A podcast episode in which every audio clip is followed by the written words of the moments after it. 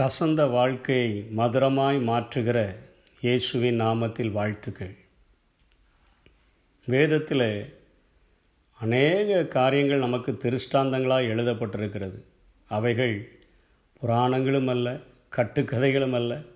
அவைகள் ஜீவனுள்ள வார்த்தைகளாய் நமக்கு கொடுக்கப்பட்டிருக்கிறபடினாலே அவைகளில் அத்தனை வல்லமை இருக்கிறபடினாலே அந்த காரியங்களை நாம் எந்த அளவிற்கு விசுவாசிக்கிறோமோ அது நம்முடைய வாழ்க்கையிலே அது நம்மளுக்கு அற்புதம் செய்யக்கூடியதாக இருக்கிறது.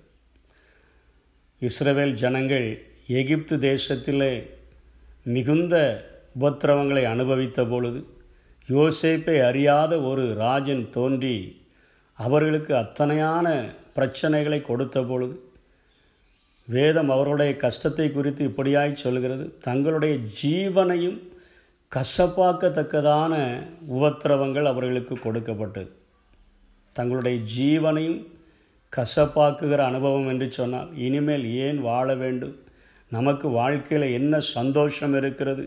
நம்முடைய வாழ்க்கையில் என்ன சமாதானம் இருக்கிறது என்று சொல்லி புலம்புகிற அளவிற்கு இருந்த அந்த இஸ்ரேவேல் ஜனங்களுடைய வாழ்வில் ஆண்டவர் இடைப்பட்டு நான் உங்கள் உபத்திரவங்களை பார்க்கவே பார்த்து ஆலோட்டிகளின் நிமித்தம் நீங்கள் இடுகிற பெருமூச்சை கேட்டு நான் உங்களுக்கு விடுதலை செய்யும்படியாக இறங்கி வந்தேன் என்று சொன்ன ஆண்டவர் அங்கே பத்து வாதைகளின் நிமித்தமாக அந்த எகிப்தையும் எகிப்தின் ராஜாக்களையும் வாதித்து அவர்களை ஓங்கிய புயத்தினாலும் பலத்த கரத்தினாலும் அவர்களை விடுதலை செய்து அந்த ராஜாக்களையும் அவருடைய சேனையும் ஒரு கல்லை போல அந்த கடலிலே முங்க பண்ணி அவர்களை மீட்டு கொண்டு வந்த அந்த ஆண்டவர் இன்றைக்கும் அவரை தேடுகிற ஜனங்களுக்கு ஜீவனை இந்த உலகம் ஒருவேளை நமக்கு கசப்பாக்கி கொண்டிருந்தாலும் கூட அவரை நாம் நோக்கி பார்க்கும் பொழுது அவரை நோக்கி நாம் முறையிடும் பொழுது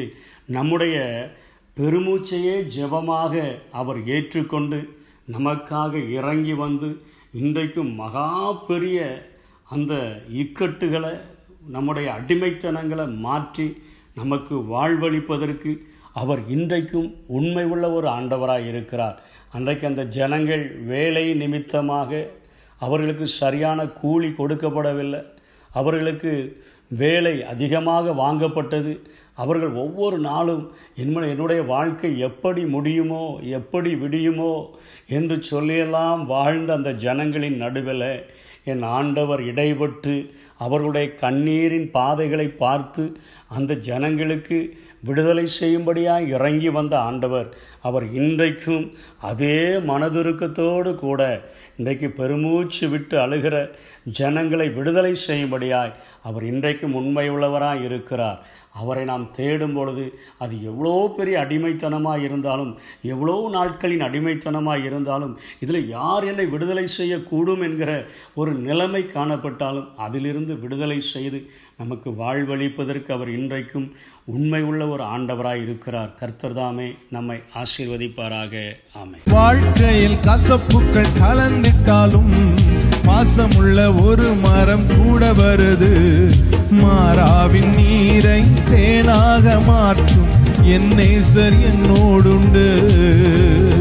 மாறாவின் நீரை தேனாக மாற்றும் என்னை நேசர் என்னோடுண்டு. தேவா நான் எதினால் விசேஷித்தவன். ராஜா நான் அதை தினம் யோசிப்பவன். தேவா நான் எதினால் விசேஷித்தவன். ராஜா நான் அதை தினம் யோசிப்பவன்.